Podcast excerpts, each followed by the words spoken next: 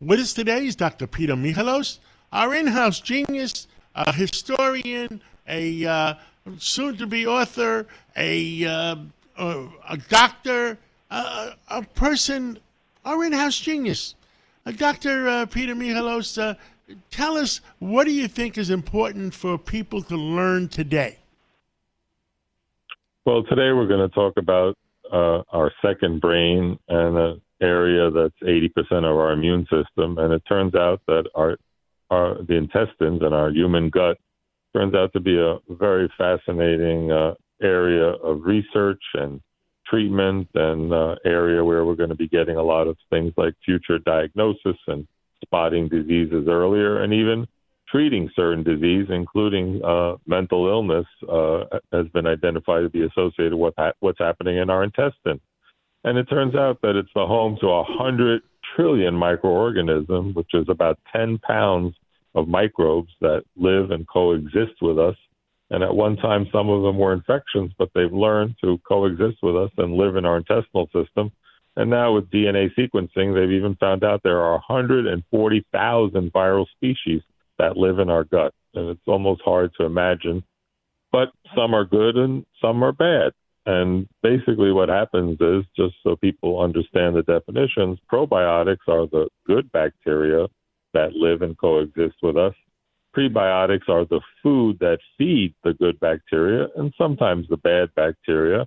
And postbiotics are the products of that uh, digestion. And what happens is, basically, we now know that where you live and what you eat affects this blend of diverse bacteria and viruses uh, that live with us. And I recently had a discussion with uh, Doctor Magdalena of Southampton, a top uh, integrative medicine specialist, and basically uh, we talked about how we need to have a healthy diversity of bacteria for a healthy gut, because eighty percent of our immune system, we now know, is in our intestine. Another fascinating recent finding is we have white blood cells that fight infection, and guess where seventy-five percent of them hang out? Around the intestinal tract, because our intestine is like a border wall, and basically it allows the good nutrients to go through, and it tries to block the bad nutrients. When some of the bad things get through, that generates inflammation.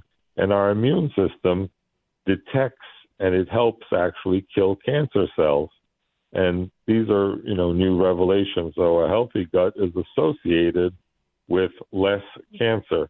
And several studies have showed that people with colon cancer, for example, have an unhealthy population of certain bacteria before a cancer even develops. So there's going to be tests developing when they test your microbiome, and they're going to be able to anticipate and tell you that you're higher risk for a cancer or, or, or of the colon, which is another fascinating area.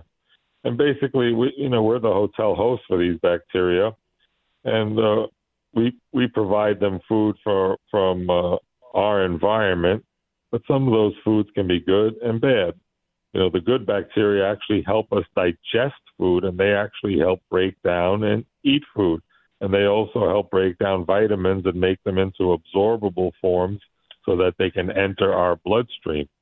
And the the microbiome, another fascinating new finding, is that it actually influences how people respond to immune therapy. People with a good, diverse microbiome in their intestine respond better to chemotherapy and immune therapy. And there's one disease, for example, called C. diff, which you get sometimes from taking too, too many antibiotics. Your colon gets inflamed, and you can get life-threatening diarrhea. And they found that when they actually create poop pills, where they take poop from healthy people and put it in a pill and make people with that disease take it, it actually can cure it and stop it and repopulate the intestine with good bacteria. Because when our large intestinal colon is inflamed, it can't reabsorb water, and that's what diarrhea is. And now that has become a standard of care, to give people healthy poop pills to stop certain overgrowth of the bad wow, bacteria. I didn't realize that. That, in other words, the your stomach, is something wrong with your stomach, and it cannot absorb food, and that's the reason for diarrhea. It goes all it goes all the way through without being absorbed well, uh, by your yeah, body uh, for nutrients. Right. It's the in the large intestine is where where we reabsorb all our water. So when we get traveler's diarrhea, for example, and you go to certain countries and E. coli starts overgrowing in the walls of the large intestine, it causes it to swell, and all the little tiny pores where we reabsorb water are blocked, and that's what diarrhea is. And it's also a mechanism by which to try to flush and push things out. And now we in also other words, know that get, other things get, get rid of any bad stuff that's in your system, and, and that's the purpose of diarrhea. So when you take anti, anti-diarrhea drugs, then that's not really good for you. Well, some of them. It depends on what's in it. For example, Pepto-Bismol, which has bismuth in it, is used worldwide because the bismuth actually helps to kill some of the bad bacteria. So it's it's a mixed bag, but as long as you drink a lot of water, that's why it's so important with traveler's diarrhea. You drink a lot of water because if you don't, you'll end up passing out, fainting, or end up getting an I V in a hospital. The other interesting thing that disrupts the microbiome are non-steroidal anti-inflammatory drugs that are many over-the-counter drugs, alcohol, excess sugar, artificial sweeteners, and even tobacco smoke through unknown mechanism causes a suppression in the good bacteria. And we also know that some bacteria, uh, good bacteria, can suppress binge eating behavior, but bad bacteria actually increase binge behavior. Why? Because the bad bacteria send signals to your brain, eat more, eat more sugar, eat more sugar, because they want to be fed some of the foods that are bad for us. So that balance is very interesting. If you notice in nature, there aren't many overweight animals. Is that balance that exists? And I forget when the, when we discussed. Uh, it, it was uh, I had a lot of phone calls, so especially what we discussed. I think on Wednesday or Thursday when you were on on the five o'clock show, uh, that the, the sugar feeds the cancer. Yep, absolutely. Sugar feeds cancer, and that's one of the things that happens. Why people lose their appetite when they have solid tumors and cancer. The theory is that in order for the body to starve the the, the tumor of, of sugar, it basically kills appetite. And that's so, another fascinating area. If you have lost your appetite, if you have lost your appetite, and this is just two friends talking amongst each other, uh, not, uh, not asking for a doc, uh, doctorate. Uh, uh, if you lost your appetite, you maybe... you should go to the doctor or go get one of those tests that test for uh, all those cancers. Yeah, absolutely. The Gallery test by Grail, you can check fifty cancers through one blood test and, uh, you know, definitely consult with your physician, but that sometimes is a warning sign. And in the future, doctors are going to be able to measure uh, microbial biomarkers, which may warn of impacting disease, and that's coming around in the future as well. And also a study was done with sacchar- saccharin and sucralose that they changed the microbiome and they impacted glucose metabolism, resulting in weight gain and diabetes. And some of the things like a certain toothpaste and even lipstick are, have saccharin in it, and that also can mess up your microbiome.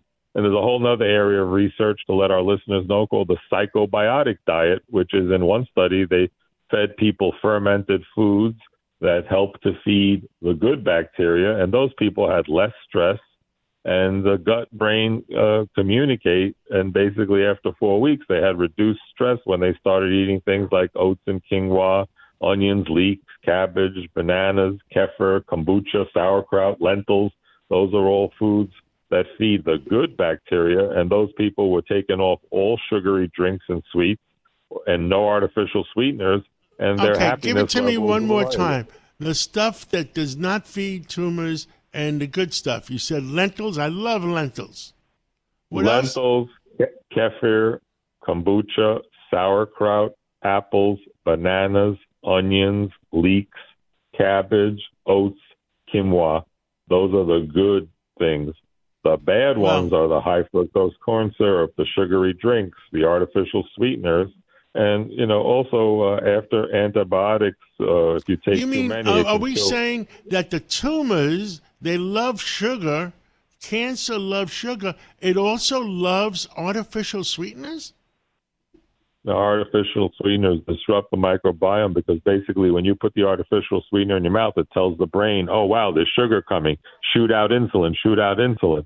And then what happens is then your blood sugar starts dropping, but you actually didn't get the sugar. and also some of the good bacteria are exposed to it, and they're not getting any energy out of it. So the whole microbiome system gets confused because it's like a fake out. It's like, here, I'm delivering you a pizza, but inside the pizza, it's a piece of plastic. It's Understood. Not really food. But- Understood. Doctor Peter, we're we're on overtime. Thank you for uh, for making people. I'll tell you, you're making us making us all smarter, and hopefully we all live a little bit longer. And God bless you, and may God give you a hundred years. Consult your doctor, of course, with all this information. And thanks for always getting the truth out on the Cats Roundtable.